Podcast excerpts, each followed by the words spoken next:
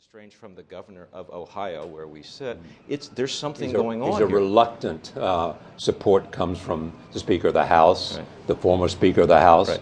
and the uh, Majority Leader in the Senate. Right. And I don't think we've seen anything quite like that. Even in 1980, when there was a certain anti-establishment uh, tone to the Reagan candidacy, he had been governor of the largest state in the country for eight years as a Republican. So this is different. We have seen something like this. So 120 years ago, we had huge economic transition, huge technological change, huge demographic shifts um, that created a time when people uh, felt distant from their institutions. They were really down on politics. We had a lot of first-term presidents, uh, uh, big changes in in uh, in uh, Congress.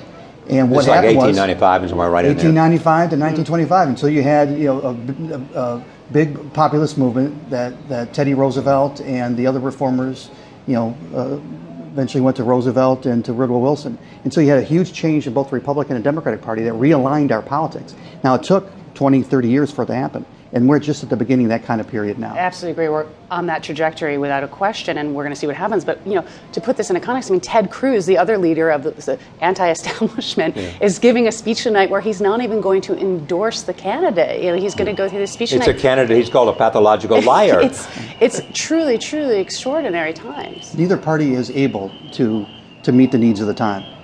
Period. Uh, so, it's a, is it a movement, as they're trying to say? I mean, if they draw these parallels from what the vote was in Brexit, even though there were not candidates representing stay and remain, remain and leave, uh, does it have significant similarities? I think the, the tenor is very similar. I think the result may or may not be similar. I mean, a lot of people, I think, walked in uh, to the ballot booth, booth in the UK and voted for Brexit, kind of thinking they were making a statement, not making a decision, right? So then they looked up the next morning and they said, "Oh, really? So we do have to leave now?" I, I Right, didn't. right. I thought you were going to counter. I thought you were going to offset my vote, so we Yeah. wouldn't have to do this. Well.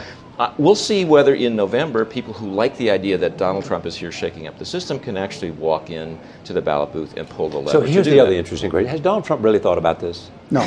no way. You can see from this week. I mean, he loathes this entire process. He didn't even want to have any politicians on his stage. Were it up to him, it would be businessmen, it would be people in the in the services, it would be people who've gone through experiences like we've seen, and his family. I mean, he, he he has disdain for this entire process, the process that is supposed to encapsulate everything our electoral system, the shining moment on the hill for being a conservative, for you know, make America great, and he's just treating it like it's just something he has to get through. So he is an unnatural leader of what was a significant groundswell in the body politic of America.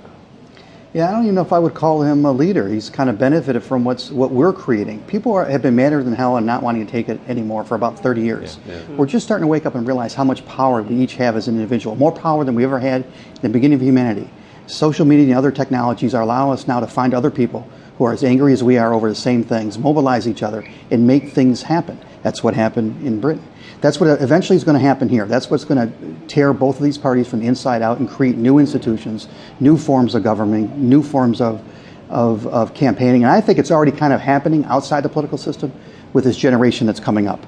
We have another generation that's coming out of times like this that tend to be great generations. Right. What was the generation that came out of the last period like this? It was the greatest generation. And these kids who are very purpose driven. Of World War II. Right. Uh, these millennials who are very purpose driven, not as ideological as baby boomers, who demand choice, who are uh, uh, pragmatic and who are bootstrapping generation. And who overwhelmingly supported Bernie Sanders and the Democratic.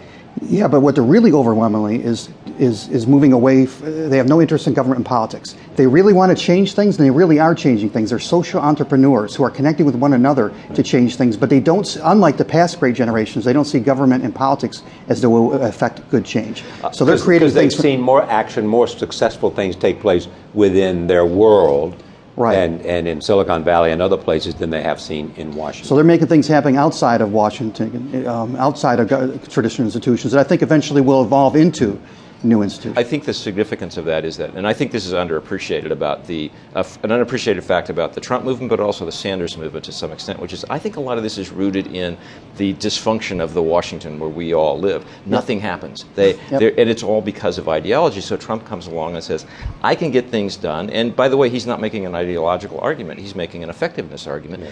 And the Sanders movement, I think, is rooted in the same thing because Sanders supporters say, "Well." We would like a, a minimum wage that was a